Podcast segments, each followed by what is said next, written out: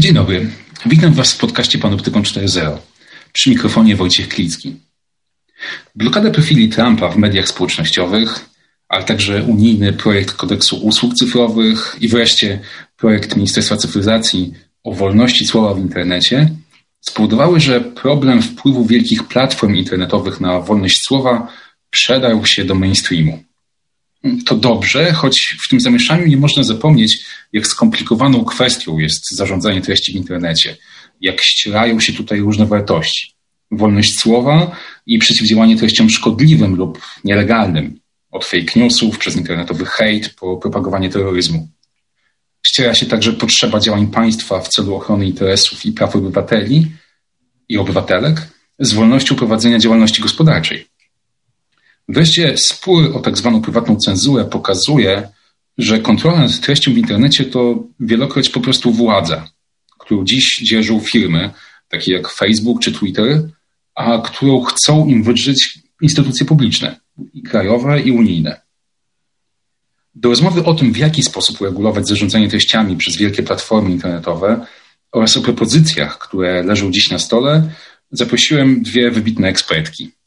Annę Mazgal, doradczynię do spraw polityki unijnych w Wikimedii, która pracuje i mieszka w Brukseli, a wcześniej pracowała w Centrum Cyfrowym.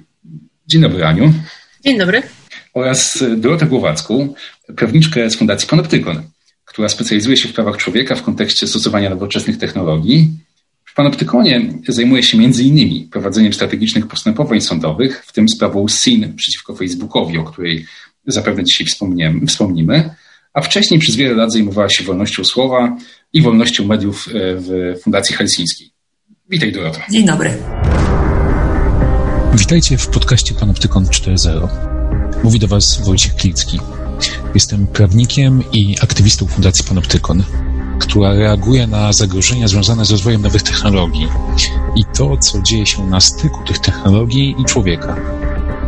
W Panoptykonie 4.0 nie analizujemy ustaw, nie rozmawiamy z politykami, ale robimy coś ciekawszego. Zaglądamy na zaplecze technologii, co zmieniają w naszym życiu, jak działają, a rozmawiamy o tym z ludźmi, którzy wiedzą. Wiedzą, bo badają, bo są praktykami, a przede wszystkim potrafią tą wiedzą się podzielić. Technologie i człowiek. Człowiek i technologie. Gdzie na tym styku czekają na nas zagrożenia? Jak korzystać z technologii, by na nich skorzystać? Jak kontrolować, kto gromadzi o nas informacje i do czego ich używa? Z ekspertami i praktykami rozmawia Wojciech Klicki. Panoptykon 4.0 Podcast TOK FM.pl i Fundacji Panoptykon. Słuchajcie, może zaczniemy od czegoś, co dla części słuchaczy może się wydawać oczywiste, ale być może takie proste wcale nie jest. To znaczy, chciałbym Was poprosić o to, żebyście krótko powiedziały, dlaczego Waszym zdaniem regulacja zarządzania treściami przez platformy w ogóle jest potrzebna. Dlaczego e, musimy przejść do e, rozmowy o konkretach, e, o tym, jak to regulować. Może zanim przejdziemy, powiedzmy, jaki dla Was, dla każdej z Was jest kluczowy argument za tym, żeby tę sprawę uregulować żeby nam później został czas na inne pytania, poproszę o krótkie, o krótkie e, odpowiedzi. Anno? Wydaje mi się, że naj, taki największy argument i najprostszy tak naprawdę za tym, żeby jednak przyjrzeć się temu, w jaki sposób od strony prawa i, i przepisów e, podejść do tematu e, ludzie kontra platformy, jest fakt, że ten ekosystem, nazwijmy go, internetowy, po prostu nie działa zbyt dobrze. Jeśli pomyślimy sobie o tym, jakie były oczekiwania i marzenia i aspiracje w stosunku do internetu jeszcze, już nie mówię 10, ale nawet 5 lat temu, i jak dużo z tego technooptymizmu wyparowało, no to widzimy, że no mamy dwa wyjścia: albo poddać się temu i, i patrzeć nadal na tą erozję ekosystemu, niczym e, katastrofę e, technologiczną, odpowiednio do tej klimatycznej, moim zdaniem, bo, bo, bo w tym kierunku może to pójść, no albo e, coś, coś z tym zrobić. Ponieważ mamy do czynienia z podmiotami globalnymi, no to bardzo ciężko jest wymyślić rozwiązania, które będą miały lokalne zastosowania wyłącznie, no bo mm, mierzymy się tutaj ze znacznie większym wyzwaniem i bardziej efektywnie jest na to patrzeć też z perspektywy większej niż tylko nasza lokalna sieć czy, czy nasze krajowe rozwiązania. Było Tak bym to w skrócie podsumowała. Dziękuję za skrótowość odpowiedzi. Na pewno do kilku wątków, które poruszyłaś, hmm. chociażby tego wątku, na jakim poziomie regulować, na pewno wrócimy w dalszej części rozmowy, ale wcześniej chciałbym usłyszeć, jak Dorota definiuje sobie potrzebę regulacji treści, działania platform w zakresie treści internetowych. To ja może rzucę trochę inną perspektywę. E, dla mnie kluczowe jest to, że e, no w internecie po prostu jest cała masa niebezpiecznych, nielegalnych treści, które po prostu przekładają się na realną e, szkodę w życiu offline. I w związku z tym no jednym ze sposobów radzenia sobie z tym problemem jest próba no, dążenia do tego, żeby te treści znikały z sieci. Innym pytaniem e, jest to, kto powinien te treści usuwać i czy koniecznie powinny to robić właśnie platformy na przykład. Bo tak jak mówię, no nie mam wątpliwości, że te, że te treści powinny z sieci, te, które są, mówię, niebezpiecznie, niebezpieczne, nielegalne, powinny z sieci znikać. Czy powinny robić to platformy? To jest kolejne pytanie. Natomiast no moja opinia jest taka, że, że tak, że powinniśmy platformy włączać w ten proces. E, nie powinny mieć pełnej samowoli w decydowaniu o tym, co powinno w sieci zostawać, co, co z niej usuwać, e, czy co z niej powinno znikać, ale wydaje mi się, że są takim ważnym, e, ważną pierwszą linią walki e, z takimi niebezpiecznymi treściami, przede wszystkim ze względu na to, że mają możliwość szybkiej reakcji. A to wydaje mi się w ogóle w, w, jest dość kluczowe w internecie w związku z ryzykiem szerokiego, niekontrolowanego rozpowszechniania się rozmaitych niebezpiecznych treści. Więc, e, więc w mojej ocenie to jest istotne, żeby platformy e, usuwały takie treści. Powiem więcej, uważam, że prawo powinno je w jakiś sposób do tego motywować. E, natomiast, i to też jest kluczowe z mojej perspektywy, nie powinno ich do tego nadmiernie motywować, w tym sensie, że, że jeżeli wprowadzimy takie regulacje, które faktycznie będą platformy do tego zachęcać, ale jednocześnie nie wprowadzimy regulacji, które będą powstrzymywać je przed tym, e, żeby e, nadmiarowo e, nie usuwały treści, no to będziemy tutaj mieli taką istotną asymetrię i dosyć duży problem dla wolności słowa. I właściwie mogę powiedzieć, że, że w uproszczeniu tak powiedziałbym wygląda obecna sytuacja prawna. Bardzo dziękuję za to, za to jakby streszczenie tego, jak to wygląda dzisiaj.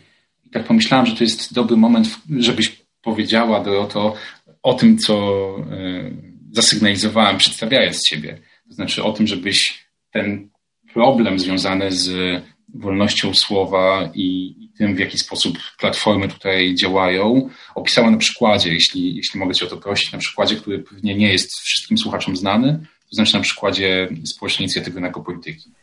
Jasne. E, no więc tak, jeżeli dążymy do stworzenia takiej regulacji, która z jednej strony sprawi, że e, w jak największym stopniu z sieci będą znikały nielegalne, niebezpieczne treści, z drugiej strony e, będziemy chcieli stworzyć przepisy, które będą chroniły to, co jest wartościowe w sieci, spowodują, że nie będą z niej usuwane takie treści, które są na przykład społecznie pożyteczne, no to właśnie kluczowe jest stworzenie pewnych gwarancji dla tych osób, które, e, których treści zostały usunięte i które się z tymi decyzjami nie zgadzają. I e, przykładem takiej osoby, w sensie osoby prawnej, ale, ale, ale przykładem na akurat to jest organizacja, jest właśnie Społeczna Inicjatywa Narkopolityki, czyli taka organizacja pozarządowa, która zajmuje się mm, edukacją narkotykową, ale w duchu e, redukcji szkód. Czyli mm, nie tyle skupiałam się na prewencji, co, co skupiałam się na takim podejściu, żeby no jak najbardziej po prostu minimalizować szkody związane z używaniem substancji psychoaktywnych. I oni sobie prowadzili stronę na Facebooku od 2011 roku, która dosyć nagle zniknęła. Nie do końca wiadomo dlaczego. Jest, e, oni nigdy nie dostali żadnego sensownego wyjaśnienia. E, to tak jak mówię, stało się nagle. Mogli się od tego odwołać, ale w taki powiedziałabym mocno ograniczony sposób, czyli mogli nacisnąć guzik odwołaj się. Natomiast e, no nie było tam takiej możliwości, żeby przedstawili jakiekolwiek argumenty. Zresztą, jakie argumenty mogli przedstawiać, skoro nie wiedzieli do, do czego się odnosić, bo tak jak mówię, nie było uzasadnienia. No i w, w związku z tym uznaliśmy, że to jest dobry przykład, który pokazuje właśnie to, w jaki sposób w tej chwili platformy moderują treści, czyli że dzieje się to w sposób taki mocno nietransparentny, całkowicie arbitralny. No i że po prostu jest to jedno z takich współczesnych zagrożeń dla wolności słowa, biorąc pod uwagę to, że chodzi o, o podmioty, które w tej chwili po prostu pełnią rolę takich kluczowych kanałów przepływu informacji. E, nie mają też realnej konkurencji, mają bardzo dominującą pozycję na rynku, więc, więc to też nie jest tak, że można zrezygnować z danej platformy, przenieść łatwo na, na, na, inną. Pewnie o tym jeszcze, jeszcze więcej powiemy. No w każdym razie wykorzystaliśmy przykład tej sprawy, e, żeby spróbować zakwestionować usunięcie profilu SIN. No i wytoczyliśmy SIN wytoczył, ale z naszą pomocą, pozew o ochronę dóbr osobistych przeciwko Facebookowi. E, wykorzystaliśmy przepisy o ochronie dóbr osobistych właśnie dlatego, że, trochę o tym mówiłam już wcześniej, nie ma w tej chwili takich gwarancji prawnych, które wprost tworzyłyby podstawę do tego, żeby mm, takie sprawy kierować do sądu, więc musieliśmy wykorzystać istniejące przepisy, no, w taki sposób je zinterpretować, żeby po prostu spróbować e, zakwestionować tym naszym zdaniem niesłuszną, ale przede wszystkim arbitralnie podjętą decyzję Facebooka. Myślę, że istotnym takim, taką adnotacją do tego, co powiedziałaś, jest to, że, że ten pozew został wytoczony, poprawnie jeśli się pomylę, w maju 2019 roku, czyli upłynęły już niemal dwa lata i sprawa jest cały czas w powijakach, cały czas jest e, na etapie przed e, pierwszą sprawą, co też pokazuje no, pewnego rodzaju bezradność czy bezsilność tego kto, tego, kto został zablokowany. W tym wypadku, o którym opowiadała Dorota, jest to społeczna inicjatywa narkopolityki, ale mam nadzieję, że nikt się za to porównanie nie obrazi, ale społeczna inicjatywa narkopolityki jest w tej samej sytuacji co Donald Trump. E, bo jeden i drugi e, podmiot nie, nie, ma, e, nie ma żadnej, żadnej metod, skutecznych metod ochrony. No i więc mamy jakby zarys tego, w jaki sposób, jaki jest problem, czy z czym się mierzą osoby, które, które w jakiś sposób zostały zbanowane, czy ich, ich profil został zamknięty.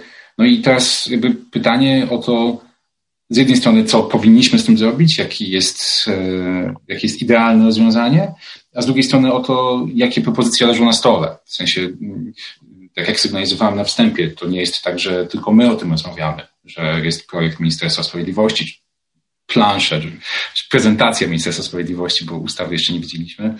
E, no i oczywiście kodeks usług cyfrowych i jeszcze takie dodatkowe regulacje. E, w jaki sposób regulatorzy zabierają się do tego, e, do tego tematu i czy to jest e, dobry, dobry kierunek. Anno? No, zabierają się różnie i też ja chciałabym się cofnąć jeszcze bo do, do, do kilku rzeczy w kontekście Twojego pytania, ale też które Dorota mówiła, że e, wydaje się, że te pomysły są różne, no bo też um, regulatorzy zakładają sobie różne cele, tak? I zanim jeszcze powstał projekt kodeksu usług cyfrowych przygotowany przez Komisję Europejską, wielu, wielu europosłów w parlamencie się interesowało tym tematem i trzy komisje stworzyły takie własne raporty i widać było tam bardzo też taką dużą rozbieżność tego, w którym kierunku chcemy iść. I ja bym nie chciała pomijać tej rozmowy, bo zgadzam się z Dorotą, że usuwanie jest istotnym elementem e, zarówno rozwiązania, jak i problemu, no bo chcemy to robić dobrze i odpowiedzialnie i przejrzyście, ale nie jest to jedyne rozwiązanie, o którym mówimy i, i też chciałabym mm, powiedzieć, że, e, że uciekałabym od szukania e, kwestii usuwania wyłącznie w tej kwestii odpowiedzi na ten problem. Dlaczego? Dlatego, że ja nie wiem, czy wszystkie treści, które są potencjalnie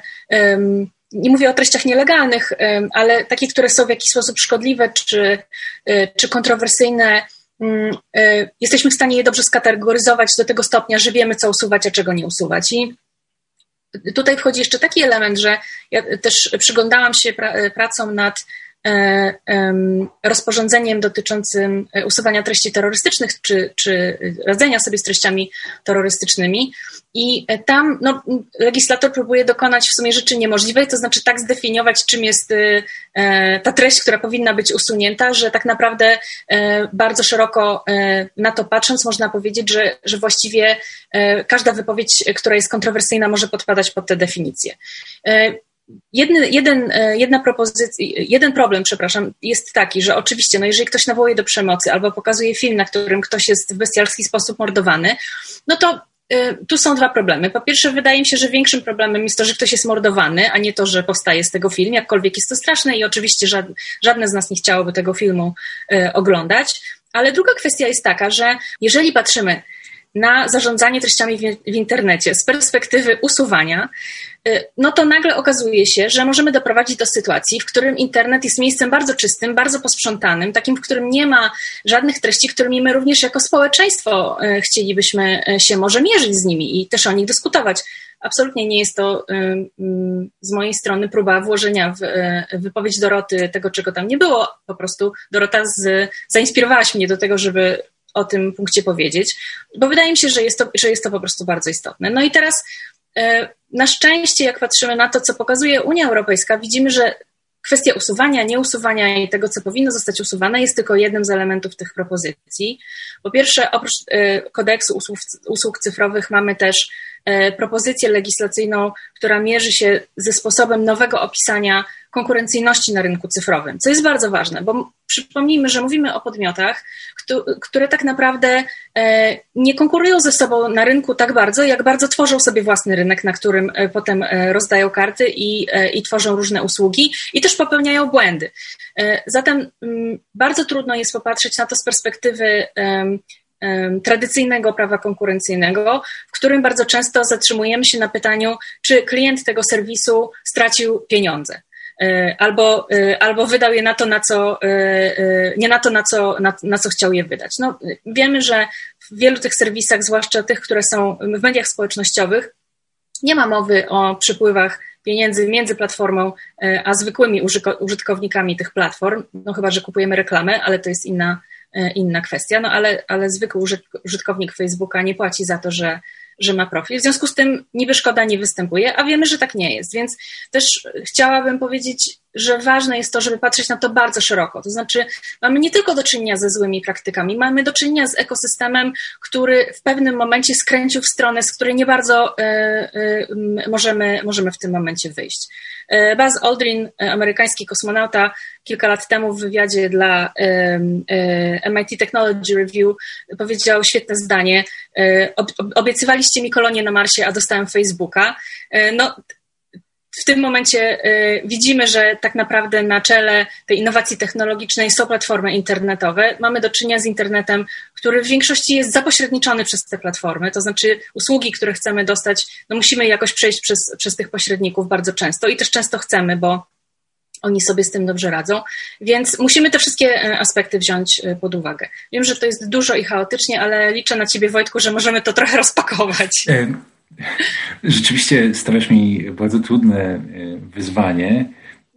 Mnie najbardziej, rozumiem to, co powiedziałeś przed chwilą, jako mm, taki postulat, czy jakby apel o to, żeby nie patrzeć na problem wyłącznie z perspektywy zarządzania treścią. Ja to dobrze rozumiem i, i zgadzam się z takim podejściem o tyle, że i też w Panoptykonie w taki sposób staramy się na to, na to patrzeć właśnie tak holistycznie, bo, bo wiemy, że Facebook i jego wpływ na, na globalny internet to nie jest wyłącznie kwestia blokady Trumpa e, i, i podobnych, e, podobnych wyzwań. Aczkolwiek z drugiej strony mam takie także wrażenie, że nawet w tym samym e, wąsko zakrojonym temacie, jakim jest, jakim jest zarządzanie treścią, jest tyle min, tyle wyzwań, które przed nami, przed nami stoją, że to mogłoby być seria podcastów samo w sobie. Natomiast Jasne. najbardziej e, zainteresowało mnie i być, nie wiem, czy ty, Dorota, byś nie chciała tego skomentować, to, o czym Anna mówiła w pierwszej części swojej wypowiedzi, to znaczy to o tej tendencji związanej z, popraw mnie Aniu, jeśli, jeśli źle to sparafrazuję, z tendencji związanej z nadmiernym czyszczeniem e, internetu, to znaczy nad, nadrobieniem z niego takiego nowego, wspaniałego światu, który, który no, nie oddaje rzeczywistości, która jest nie zawsze, nie zawsze taka jak e, e, zdjęcia pięknych e, instagramerów i instagramerek. Tak, to nie jest absolutnie wizja, która mnie się jakoś szczególnie marzy i też, też oczywiście nie, nie to miałam na myśli mówiąc o tym, że że no, mm, jestem mimo wszystko zwolenniczką usuwania pewnych treści z sieci, ale absolutnie nie chodzi mi o to, żeby wyrugować z niego wszystko to, co może budzić kontrowersje i, i, i zostawić tylko takie treści, które no, są niedyskusyjne i no, nie pobudzają żadnej debaty. To zupełnie nie odchodzi. Jakby zresztą w ogóle mm, dla mnie jakimś punktem odniesienia, jak myślę o tym, co, co chciałabym, żeby w internecie było dopuszczalne, a, a, a, a co, co, co nie, no są zawsze standardy e, swobody wypowiedzi, chociażby te wypracowane przez, przez międzynarodowe instytucje. I no, te standardy też bardzo jasno mówią, że jakby wolność słowa nie polega tylko na, na przekazywaniu takich informacji, które właśnie nie budzą niczyjego sprzeciwu, czy, czy mm, nie budzą niczyich wątpliwości, ale właśnie obejmują też rozmaite kontrowersyjne treści. Więc, więc absolutnie nie. No myślę, że w ogóle roz, rozdzielenie tego, co e, tych kategorii, które które należy w różny sposób traktować, czy jakoś odpowiedzieć na, na to, że one mają w sobie jakiś negatywny potencjał, to jest bardzo duże wyzwanie, ale właśnie dlatego z mojej perspektywy próbą no, wybrnięcia z tej sytuacji jest na przykład e, ograniczenie mechanizmu, który obliguje platformy do e, usuwania treści, do tego, żeby, żeby e, dotyczył on tylko kategorii treści bezprawnych. Czyli mam na myśli to, że, że mm, w tej chwili prawo daje taki mechanizm, że jeżeli widzimy w sieci jakąś treść, która uznajemy, że jest e, na przykład nie, nielegalna, to możemy ją zgłosić platformie i ona ma obowiązek na nią zareagować. Czy jeżeli sama się o niej dowie, też ma obowiązek na nią zareagować. I dla nas, dla nas, ale myślę, że to jest nasze wspólnione stanowisko w ramach organizacji, Ważne jest to, żeby właśnie nie rozszerzać tego mechanizmu na, na przykład treści legalne, ale tak zwane szkodliwe, czyli na przykład niektóre mm, rodzaje dezinformacji. Właśnie dlatego, że, że nie chodzi o to, żeby chronić dezinformację, tylko właśnie dlatego, że wiąże się to po prostu z olbrzymim ryzykiem e, no, takiego już mocno uznaniowego oceniania co w sieci powinno być dopuszczalne, co nie. Dlatego, dlatego e, jakby ja widzę to wyzwanie, i, i no jakby nie chciałam tak wchodzić w nadmiernie niuanse, e, ale tak jak mówię, no trzeba po prostu, wydaje mi się, szukać e, rozwiązań, które po prostu będą minimalizowały szkody, bo pewnie idealnych e, rozwiązań no nie ma.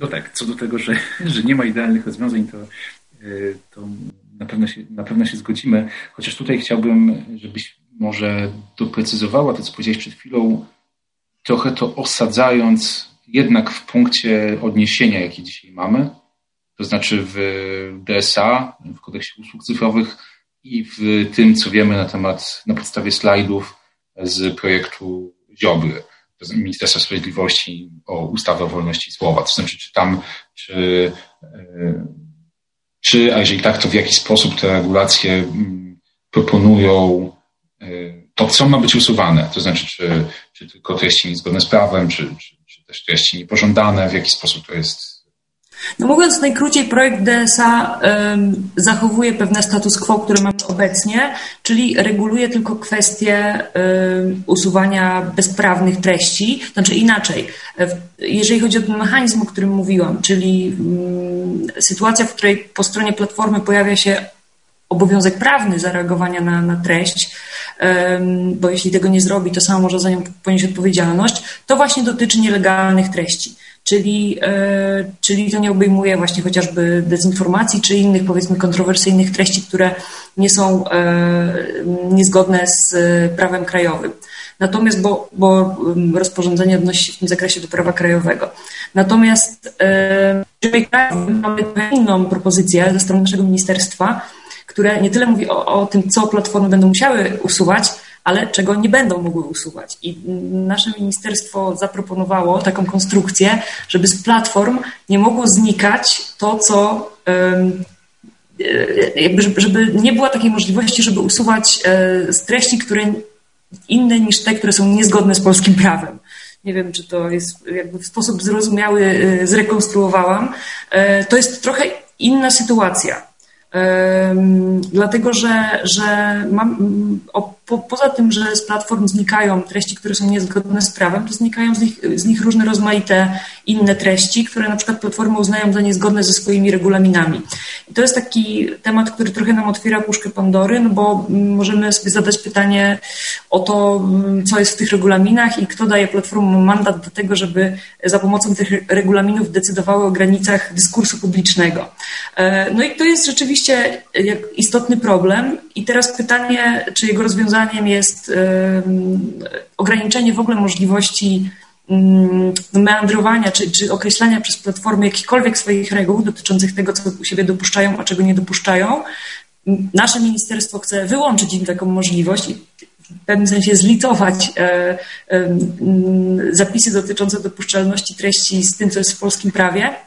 No, a przepisy unijne dają platformom w tym zakresie, czy ta propozycja przepisów unijnych daje platformom w tym zakresie dużo większą swobodę, to znaczy obliguje je do reagowania na treści bezprawne, natomiast w pozostałym zakresie daje im e, no, pewną swobodę decydowania o tym, co u siebie chcą dopuścić, a co nie rzeczywiście jest ważne jakieś rozróżnienie i, i takie rozdroże, na którym regulator stoi, regulatorzy tak naprawdę. Natomiast myślę, że w całej dyskusji, zarówno tej konkretnie związanej z zarządzaniem treścią i tym, co jest, co nie jest blokowane, ale też tej szerszej, do której Anna tak ciągnie, y, ważne jest y, inne słowo, słowo klucz, które chciałbym teraz otworzyć, to znaczy algorytm. Słowo klucz, które moim zdaniem to jest słowo klucz, bo wiąże się zarówno z y, bezpośrednio z tym, co, jaka treść jest usunięta, jaka treść nie jest usunięta, jak i z tym, z czego wynika znaczenie decyzji podejmowanych przez Facebooka chociażby wielkie platformy. Mam na myśli to, że one korzystając z pracy swojego algorytmu, czy ten algorytm jest elementem ich pozycji, tej, tej, tej kluczowej w, w internecie. Więc jakby on i patrząc na niego tak holistycznie, i patrząc na niego pod lupą z perspektywy wolności słowa i, i blokowania, prywatnej cenzury, on jest y, tym słowem kluczem. No i Dzisiejsza sytuacja jest zła. Co w związku z tym należy zrobić? Jak to, jakie, jakie są propozycje znowu na stole? Albo jak w ogóle powinniśmy do tego podejść? Anno. Ja myślę, że jest to w pewnym sensie kluczowe i w e, tym szerszym kontekście, i też jak już mówimy o regulacjach, bo przyzwyczailiśmy się myśleć e, w taki sposób, że po pierwsze, to klientem platform to są ci użytkownicy, tak? Ja bym chciała to zakwestionować i, i nie jest to oczywiście mój pomysł i wiele osób już o tym mówi i, i to bada, że tak naprawdę klientem tych dużych platform są firmy, które konkurują o uwagę użytkowników. Y, no bo ta uwaga daje im decyzje o zakupach, o korzystaniu z różnych usług, z serwisów, które nic z tą platformą nie mają wspólnego. Więc Wydaje się, że jedną y, z metod, po pierwsze, takiego posortowania trochę tego, z czym my mamy do czynienia i, i, i dobrego opisu świata, po to, żeby go dobrze, y, y, dobrze nim zarządzić, jest to, żeby, żeby taką kategorię jasno widzieć. I, I co z tego, i oczywiście co z tego wynika? I wynika z tego też to, o czym mówisz, czyli ten algorytm, który z jednej strony no, jest tym um, dobrem, które platforma oferuje swoim klientom, czyli tym właśnie wszystkim um, firmom i organizacjom, które mają do pokazania i do sprzedania e, serwisy, e, produkty, ale także idee, bo wiemy, że to też dotyczy e, kwestii takich jak agitacja polityczna na przykład. Ale też oczywiście trzeba popatrzeć jasno na to, że w momencie, kiedy platforma nabiera wiedzy, co, jak to się mówi potocznie, co się klika, no to widzimy też badania, które pokazują, że klikają się te treści, które są w szarej strefie, tak? No już nie mówię, że, że klika się dezinformacja, no bo to jest jedna rzecz, e, ale też klikają się, klikają się treści, które pokazują przemoc, które pokazują wrogość wobec innych osób i tak dalej, i tak dalej. No i teraz to jest tak, że, że ciężko jest e, to e, odtworzyć, nie, nie mając wglądu w ten algorytm, ale można w jakiś sposób zamodelować, że część z tej klikalności nie pochodzi z tego, nie, nie, wynika z tego, że ludzie się tym autentycznie interesują, tylko z tym, że platforma ich popycha w tym kierunku i pokazuje im te treści, tak? Więc, więc też trzeba jasno sobie powiedzieć, że platformy z jednej strony oczywiście chcą zarządzać porządkiem i chcą zarządzać tymi treściami, no bo jak będzie zbyt dużo śmieci, to też ludzie nie będą chcieli korzystać z ich usług, ale z drugiej strony korzystają z tym, że trochę tych śmieci y, tam się znajduje i, i tutaj też trzeba y, od, popatrzeć na, na tą zależność i na zależność między tym, jakie treści są usuwane, a tym, jaki model biznesowy przyjmuje dana platforma, czyli właśnie taki, który polega na sprzedaży uwagi. Wydaje się też, że innym, inną kwestią, która jest istotna i też co, co te algorytmy umożliwiają, one umożliwiają automatyzację podejmowania decyzji o tym, co jest usuwane, a co nie jest usuwane. I uważam, że tak jak oczywiście te treści, które przyrastają y, z sekundy na sekundę i z minuty na minutę, nie są oczywiście możliwe dla naszych ludzkich mózgów do ogarnięcia i sprawdzenia e, szybko i skutecznie. I oczywiście te mechanizmy są potrzebne do tego, żeby je sortować, żeby je określać, żeby je w jakiś sposób również flagować, tak? podsuwać je moderatorom pod uwagę. Natomiast wydaje się, że sytuacja, w której taki algorytm sam w cudzysłowie decydowałby o tym, czy treść jest usuwana, czy nie, jest no już wątpliwy. Zwłaszcza jeżeli E, dzieje się to e, w sytuacji, w której użytkownik dopiero próbuje tą treść opublikować, co też wiemy, że się, że się czasem dzieje. I to nie jest istotne, czy mówimy o treściach e, chronionych prawem autorskim, czy mówimy o treściach, które no, potencjalnie mają wydźwięk promujący terroryzm, czy, czy jakichkolwiek innych nielegalnych. Wydaje mi się, że odwracanie porządku wolności wypowiedzi, który polega na tym, że ja najpierw mówię i mam prawo to powiedzieć, ale moje prawo do, do wolności wypowiedzi nie oznacza pra, prawa wolności od krytyki, czyli ktoś może przyjść i powiedzieć, hej, to co mówisz nie jest zgodne z prawem i my w tym momencie podejmujemy jakieś kroki od y, y, powiedzenia ci, że nie masz racji, do poprzez usunięcie tej treści po publikacji do nawet y, drogi sądowej, tak? Ale, ale taka jest ta kolejność i wydaje się, że nagle okazuje się, że w ogóle bez naszej uwagi i naszej wiedzy czy z opóźnioną naszą uwagą i naszą wiedzą, e, niektóre platformy podejmują te decyzje właśnie w taki sposób. Więc to jest też jeden z, aspekt, z aspektów e, tej algorytmizacji dostępu do informacji i dostępu do, do wolności wypowiedzi, który jest bardzo ważny. Myślę, że to rzeczywiście jest.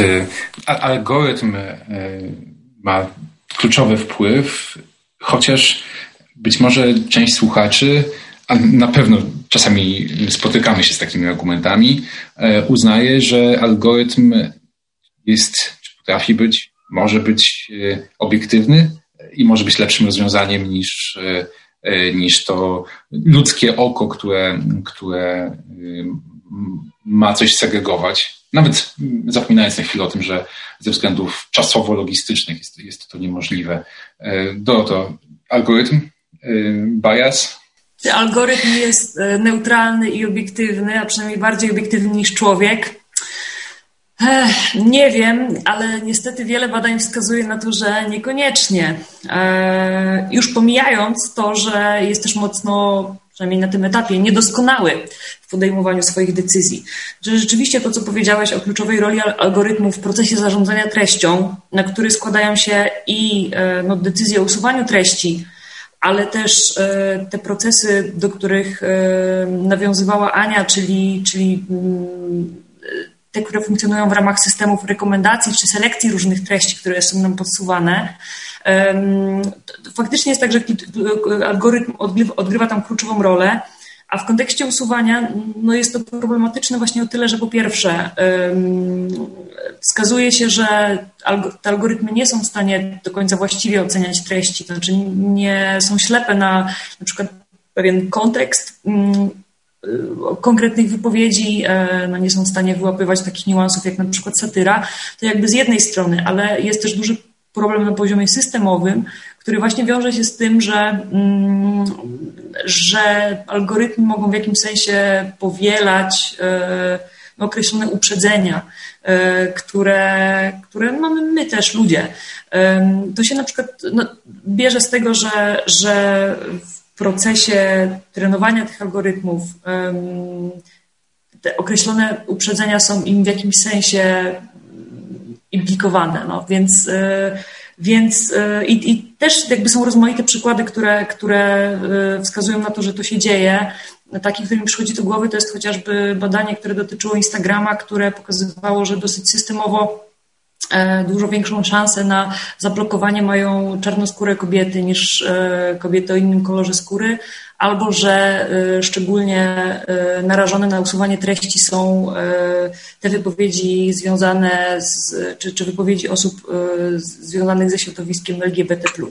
Więc jakby jest tych badań trochę. Są też inne ryzyka związane z używaniem algorytmów do, do, do właśnie zarządzania treścią, chociażby kojarzę takie badania, ono chyba akurat dotyczyło YouTube'a, z którego wynikało e, to, że algorytmy miały ogromne, mm, ogromny wpływ na taką radykalizację użytkowników e, tej platformy.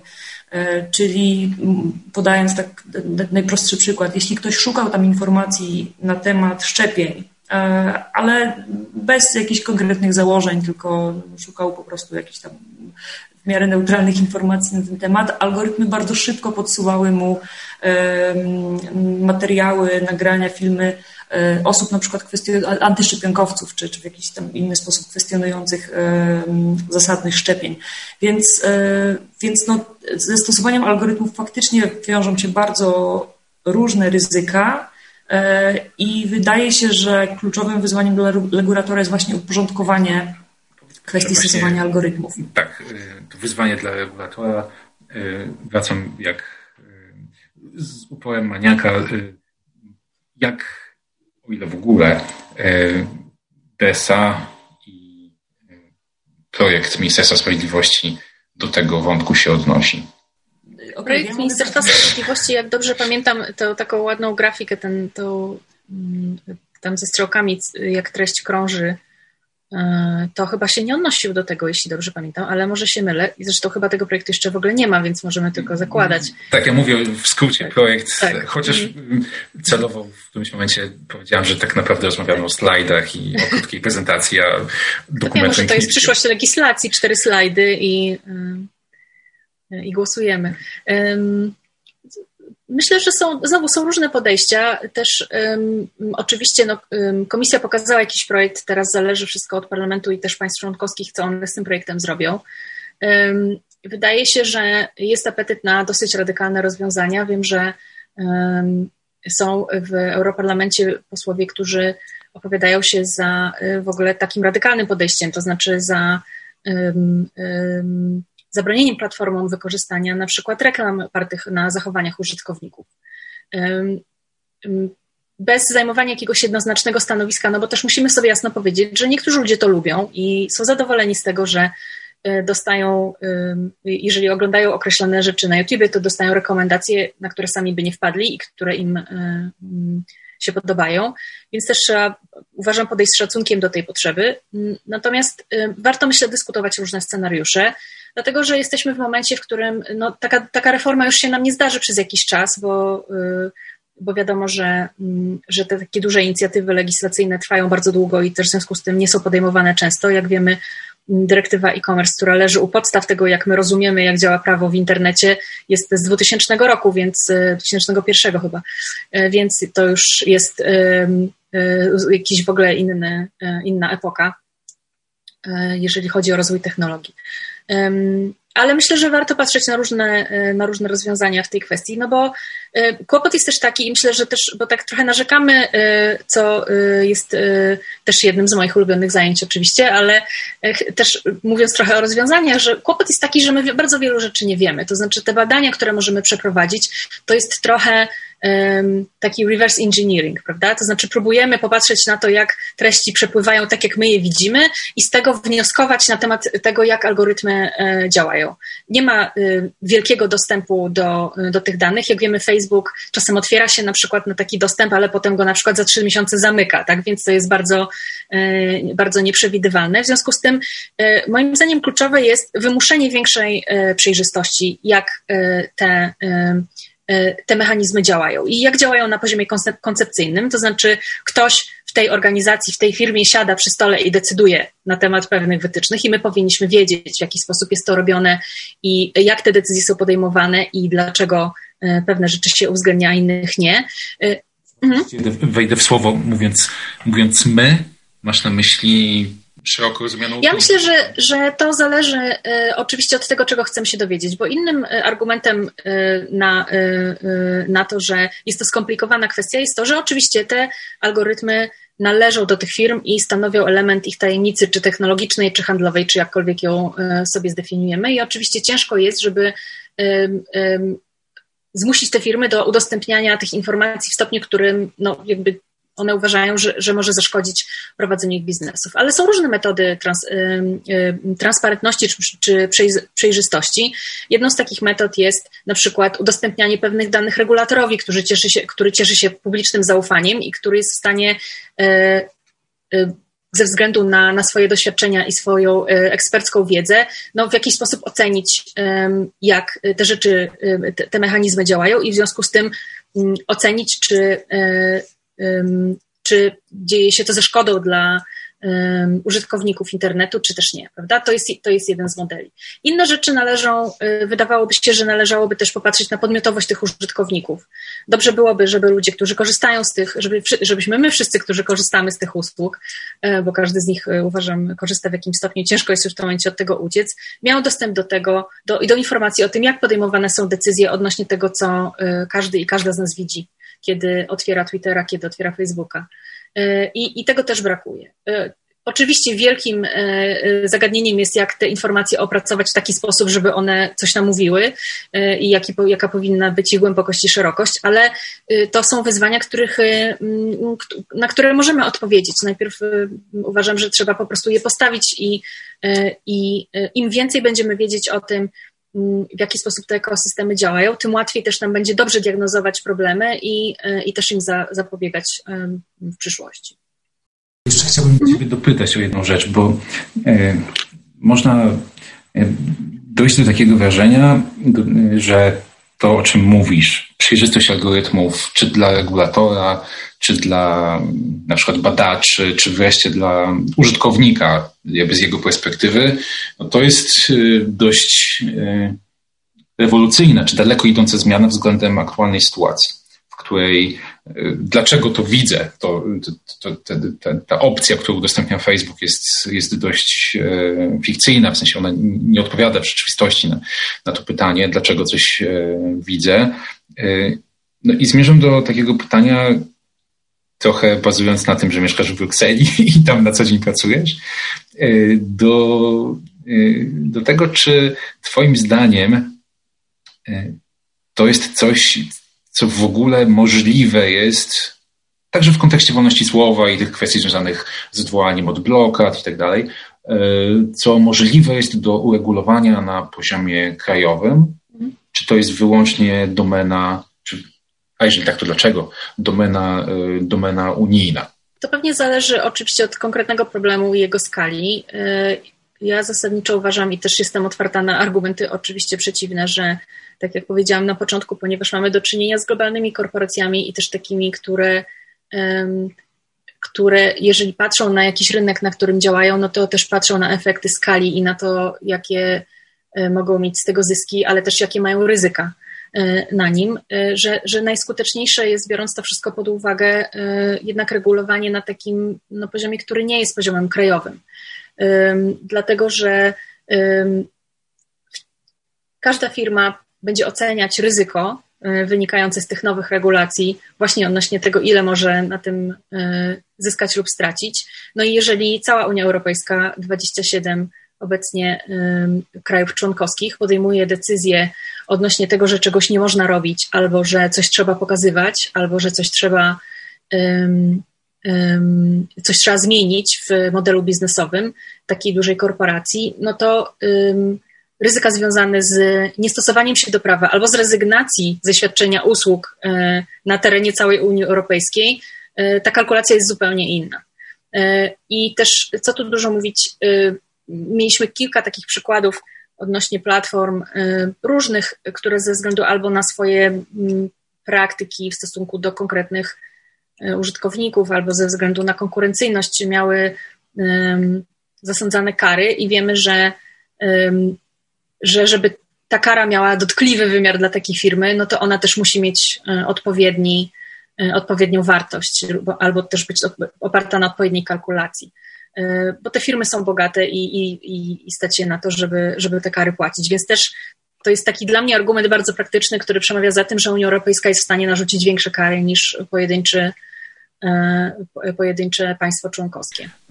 Ja kiedyś się nad tym zastanawiałam, na jakim, na jakim szczeblu krajowym czy unijnym mm. ta problematyka powinna być uregulowana, to faktycznie ten argument, o którym ty, który ty przytoczyłeś przed chwilą, wydaje mi się bardzo ważny. Ważną, ważna jest też jakaś spójność w ramach jednak wspólnego organizmu, jak, jaki Unia Europejska stanowi. No a w praktyce, porównując chociażby to, co leży na stole, to znaczy kodeks usług cyfrowych i prezentację na temat projektu ustawy o wolności słowa, no to, jedno, to nie można uciec od wrażenia, że DSA jest po prostu projektem e, systemowym, który podchodzi do tego trochę tak jak ty mówiłaś, czy, czy postulowałaś, żeby tak na to patrzeć holistycznie, nie tylko blokada, odwołanie i tak dalej, ale też inne kwestie związane z funkcjonowaniem największych platform internetowych. No, natomiast jest jeden argument, czy kontrargument, z którym trudno sobie, który mi przynajmniej jest trudno odeprzeć, to znaczy to, że prace nad DDSA y, potrwają jeszcze, nie wiem ile, dwa lata, trzy lata. Mm, tutaj ciężko, słuchacze tego nie widzą, ale jakby wzruszamy ramionami, nie wiedząc tak, tego tak naprawdę. Tego nie wiemy. Mhm. Y, tego, tego, nie wiemy. No a y, z drugiej strony ustawy w polskim parlamencie przy, przyjmuje się z dość, y, ze znacznie szybszym, w znacznie szybszym tempie. No więc y, to jest jakiś kontrargument, bo dziś, y, tu i teraz są blokady. Proszę? To nie zawsze jest korzystne. Oczywiście, no, nie zawsze jest korzystne, chociaż rozumiem, że co do diagnozy tego, że problem z blokadami, na przykład i tą prywatną cenzurą istnieje, wszyscy się zgadzają, łącznie z autorami projektu ustawy o wolności słowa. No, e, I teraz chciałem Tobie do to właśnie... Tak, zmienia faktu, że, że problem jest mocno zniuansowany i, i jednak wymaga e, takiego szczegółowego przemyślenia, więc e, pośpiech e, wydaje mi się też nie jest tutaj dobrym doradcą, bo żeby ten system dobrze działał i w taki sposób, który no, faktycznie zrównoważy bardziej sytuację użytkowników, e, po prostu wymaga dobrego przemyślenia, więc e, absolutnie nie wyobrażam sobie no, takiej sytuacji, żeby jakikolwiek projekt, e, już niezależnie od tych wątpliwości, które się pojawiają, czy on w ogóle powinien być procedowany na poziomie krajowym, są też jeszcze inne argumenty, które ewentualnie przemawiają za tym, że, że jednak lepsza byłaby regulacja europejska, ale jeżeli cokolwiek miałoby się dziać, to nie wyobrażam sobie, żeby mm, no, nie zostało to poprzedzone mm, takimi rzetelnymi konsultacjami, chociażby społecznymi. No tak, myślę, że nie tylko obywatele, ale także Facebook zasługuje na trochę więcej niż e, e, nocne obrady parlamentu i przyjęcie tej ustawy i publikacja w Dzienniku Ustaw następnego dnia zasługuje w tym sensie, że po prostu wszyscy musimy nad tym się pochylić i przyjąć, przyjąć dobre przepisy. Ale właśnie jeszcze chciałem do to, jednak wybiegliśmy na takie szerokie wody związane z e, chociażby algorytmami, natomiast chciałbym już zbliżając się do końca naszej rozmowy e, wrócić wprost do tych propozycji związanych z e, odpowiedzią na problem prywatnej cenzury i tego, że, tego, że portale społecznościowe usuwają jakieś treści.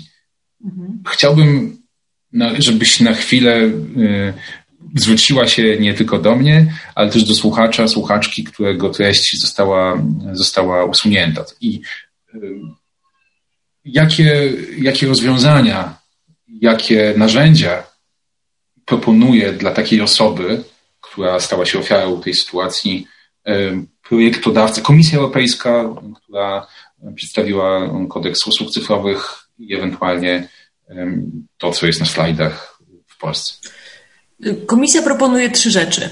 Po pierwsze, y, szereg mechanizmów, które mają wzmocnić transparentność, też w zakresie kwestii y, korzystania z algorytmów do moderacji treści. Y, czyli użytkownik przede wszystkim, jeżeli te przepisy wejdą w życie w takim kształcie mm, jak obecny projekt, dowie się, dlaczego został zablokowany, to jest już bardzo duży krok do przodu. E, no ale na tym te, ta propozycja nie poprzestaje. Drugi element, poza większą transparentnością, E, która jeszcze dodam, tylko zakłada nie tylko takie indywidualne wyjaśnienie dla użytkownika, ale też między innymi mm, no, różne obowiązki sprawozdawcze po stronie platform, które będą musiały przedstawiać rozmaite statystyki dotyczące tego, jak blokują treść i co ciekawe, nie tylko jak blokują, ale też e, odnośnie do środków e, takich bardziej subtelnych, które też stosują, bardziej subtelnych, chociaż moim zdaniem w skutkach wcale nie, nie, nie, nie niełagodniejszych, czyli na przykład ograniczenia zasięgów danych treści. To też będzie przedmiotem takich obowiązków sprawozdawczych po, po stronie platform. E, no ale okej, okay, wracając do usuwania, czyli po pierwsze dostaniemy wyjaśnienie, po drugie mm, dostaniemy możliwość e, skutecznego odwołania się na poziomie platformy od e, takiej decyzji. Poprzez skuteczne odwołanie mam na myśli to, że będziemy właśnie mogli przedstawić swoją argumentację, będziemy dokładnie znać ramy, na przykład chociażby czasowe, w ramach których nasze odwołanie będzie musiało zostać rozpoznane. Jak zostanie podjęta decyzja po rozpoznaniu naszego odwołania, to też powinniśmy poznać jej uzasadnienie. I tu ciekawa, e, ciekawe rozwiązanie dotyczące ograniczenia możliwości stosowania algorytmów. E, odwołania od decyzji o usunięciu treści nie będą mogły rozpoznawać algorytmy jako, no, jak powiedziałabym, jedyny mechanizm. To znaczy, w ten proces będzie musiał zostać zaangażowany człowiek. E, to jest odpowiedź no, trochę na to, o czym mówiliśmy wcześniej, czyli że ze stosowaniem algorytmów e, do moderowania treści, w tym podejmowania decyzji o usuwaniu treści, wiąże się po prostu ogromne ryzyko nadmiernego, nieuzasadnionego blokowania też takich treści, które po prostu nie powinny z platform znikać. Stąd to ograniczenie. E, natomiast trzeci element, e, bardzo istotny, no to jest też stworzenie takiego mechanizmu niezależnego zewnętrznego nadzoru nad tymi decyzjami platform. Czyli tak, mamy decyzję platformy, wiemy już dlaczego platforma uznała, że zrobiliśmy coś źle. Możemy wykorzystać wewnętrzną procedurę, która ma takie ramy, które sprawiają, że ten proces jest powiedzmy, że sprawiedliwy na poziomie platform, no ale zapada ostateczna decyzja platformy, z którą się nie zgadzamy. E, zgodnie z tym projektem, e, który przedstawiła Komisja Europejska, w tej sytuacji będziemy mogli swój spór wynieść poza platformę i przedstawić go no, niezależnemu organowi tam jest głównie mowa o takich organach arbitrażowych, pozasądowych. Kwestia sprawowania nad tym wszystkim kontroli sądowej, moim zdaniem, w projekcie DSA jest trochę niejasna. No ale generalnie idea jest taka, żeby na końcu tę decyzję e, podejmowały niezależne organy a, a, a nie platformy, czyli no, nie tak jak to w większości e, jest dzisiaj. A propos jeszcze algorytmów, to tylko dwa hasła, bo, bo to mi się wydaje ważne, bo dużo było transparentności, natomiast z mojego punktu widzenia ta, te, te rewolucyjne, powiedzmy, przepisy DSA, chociaż czy wystarczająco rewolucyjne, tu są wątpliwości. Natomiast e, powiedzmy, że ta rewolucja dotyczy nie tylko kwestii zwiększenia przejrzystości działania algorytmów, która jest ważna, ale też umówmy się, że, że z poziomu takiego zwykłego użytkownika chyba nie kluczowa, bo po prostu wiele osób nie ma przestrzeni życiowej, żeby się zagłębiać w meandry funkcjonowania algorytmów.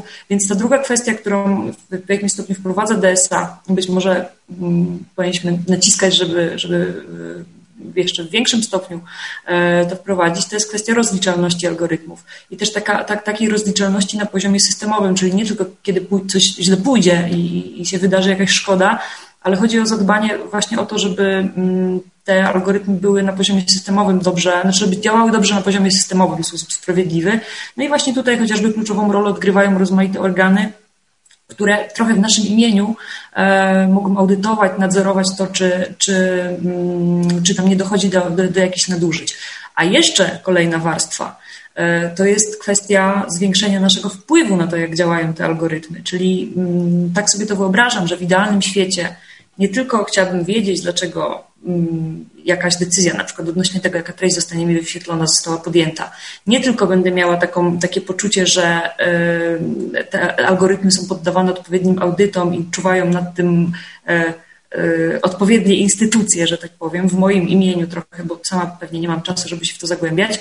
Dodatkowo chcę też mieć na przykład możliwość zmiany parametrów działania tych algorytmów, właśnie po to, żeby na przykład algorytm dostarczał mi E, treści, które faktycznie są bardziej dopasowane do, do moich preferencji, a nie do preferencji e, skonstruowanych na podstawie tego, jak zostałam sprofilowana. To jest ten moment, w którym pytam Was, czy chciałybyście jeszcze coś uzupełnić, coś o czym ważnym chciałbyście jeszcze, e, coś ważnego chciałbyście dodać co w tej naszej szerokiej bardzo rozmowie jest jeszcze istotne, a pominęliśmy. Ja tylko mogę dodać jeszcze, że wracając do, do Twojego poprzedniego pytania, że rzeczywiście tutaj pośpiech nie jest dobry nie tylko dlatego, że, mm, e, że trzeba dać e, e, tym unijnym trybom czas, żeby się obróciły w odpowiednim kierunku, ale też dlatego, że to są problemy, z którymi się mierzymy globalnie, jak już wiele razy mówiłam, i, i to nie jest tak, że no jest przykład legislacji, w której mamy odpowiedzi i trzeba je ubrać w dobre sformułowania, i właściwie to już wtedy będzie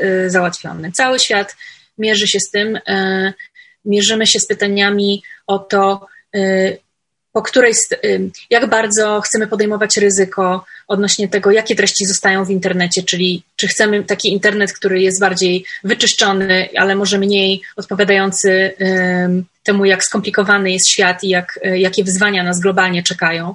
E, druga rzecz jest taka, y, jak bardzo chcemy ingerować w to, jak prywatne podmioty regulują e, swoją działalność. To też są pytania, które są bardzo istotne, bo one są też pytaniami dotyczącymi technologii w ogóle i, i przedsiębiorczości w ogóle, nie tylko samych platform, ale też tego, w jaki sposób, e, jaka jest rola państwa w tym, żeby umożliwiać, czy, czy organów publicznych, żeby umożliwiać użytkowników dobre użytkownikom dobre funkcjonowanie w internecie. Dlatego, że my już trochę chyba się pożegnaliśmy z, takim, z taką wersją internetu, w której jest wybór między tym, czy chcemy uczestniczyć w tym zapośredniczonym ekosystemie, czy nie. Ale ja bym teraz, ponieważ mamy taką okazję, ja bym e, e, namawiała wszystkich zainteresowanych do snucia też takich marzeń, dlatego że jedna rzecz to jest e, takie podejście karzące złe zachowania tych graczy, którzy już się na rynku usadowili bardzo wygodnie i, i którzy no z, z, niego w najbliższej perspektywie pewnie nie odejdą, ale innym sposobem reagowania na, na te wyzwania jest też wspieranie um, modeli średniego wzrostu i takich, które mają inny pomysł na to, jak um, zarabiać pieniądze i jak tworzyć biznes, niż tylko sprzedaż um, dostępu do uwagi. I e, ponieważ można powiedzieć, że oczywiście no, ta maszyna już jest rozpędzona i ciężko jest w tym momencie e, tutaj może jakiś, że tak powiem, puścić po tych torach nowy pociąg, że tak powiem, ale, ale też dlatego, że e, nie ma takiego myślenia i nie ma też wspierania czy stymulacji tych przedsiębiorstw i tych modeli. Więc e, dopóki nie będziemy też na to patrzeć i w to inwestować na poziomie koncepcyjnym, ale też po prostu wykładając na to pieniądze i fundusze, no to, to tego po prostu też nie będzie. I ostatnia rzecz jest taka, że oczywiście my korzystamy z tego, że te platformy są globalne i z tego, że tworzą pewnego rodzaju standardy i że tak bardzo łatwo jest skorzystać z bardzo różnych usług, tak naprawdę mając jedno konto, jeden login i tak dalej. Ale y, w tym momencie nie, nie zapominajmy, że mamy sytuację taką, jakby to porównać do rynku telekomów, jakbyśmy y, mając telefon w określonej sieci mogli jedynie rozmawiać z użytkownikami tej samej sieci. E, I to wyzwanie, żeby użytkownicy różnych sieci telefonicznych mogli ze sobą rozmawiać, również kiedyś wydawało się absolutnie nie do przeskoczenia, no bo przecież jak to? E, e, ale, ale udało się do tego doprowadzić i, i były to rewolucyjne posunięcia i nagle okazuje się, że korzystamy na tym my jako użytkownicy, że, że ta że, że, że te połączenia mogą iść we wszystkich kierunkach. Oczywiście mówimy o zagadnieniu, które jest niezwykle skomplikowane technologicznie, również ze względu na, na ochronę prywatności użytkowników, ale znowu, jeżeli będziemy odkładać ważne rozmowy i ważne pomysły tylko dlatego, że coś jest skomplikowane i wymaga dużo namysłu i wymaga dużo nakładów różnego rodzaju, no to będziemy w tym miejscu, w którym nadal jesteśmy, być może z trochę lepszymi przepisami, być może z trochę e, większą przejrzystością i znajomością tego ekosystemu, ale zasadniczo e, e, w sytuacji, w której cały czas e, wszyscy gracze grają na tych samych zasadach. I myślę, że to jest taka szansa, którą szkoda byłoby zmarnować. Ja się mogę tylko podłączyć do, do tych marzeń o zbudowaniu właśnie takich platform, które nie są aż tak zachłanne na nasze dane i opierają się może na innych modelach niż, niż klikalność. Słuchajcie, bardzo Wam dziękuję za tę rozmowę i mam wrażenie, że gdzieś na samym jej końcu Ania zarysowała przed nami jakieś takie scenariusze, które, o których faktycznie chyba zapominamy, y, mierząc się na co dzień z tą, z tą brutalną rzeczywistością, a które, o których samo myślenie może już być y, pozytywne i, i może y, popychać nas w słusznym kierunku. Myślę, że wszyscy słuchacze i słuchaczki, którzy będą zainteresowani większą ilością informacji o samym kodeksie usług cyfrowych czy o projektach Ministerstwa Sprawiedliwości, mogę śmiało odesłać na stronę www.panoptykon.org. Na tymczasem bardzo Wam dziękuję za rozmowę. Moimi gościniami były dziś Dorota Głowacka i Anna Mazgal, a żegna się z Wami Wojciech Klicki i do usłyszenia w kolejnym odcinku podcastu Panoptykon 4.0. Technologie i człowiek. Człowiek i technologie. Gdzie na tym styku czekają na nas zagrożenia? Jak korzystać z technologii, by na nich skorzystać? Jak kontrolować, kto gromadzi o nas informacje i do czego ich używa? Z ekspertami i praktykami rozmawia Wojciech Klicki. Panoptykon 4.0 Podcast to KFM.pl i Fundacji Panoptykon.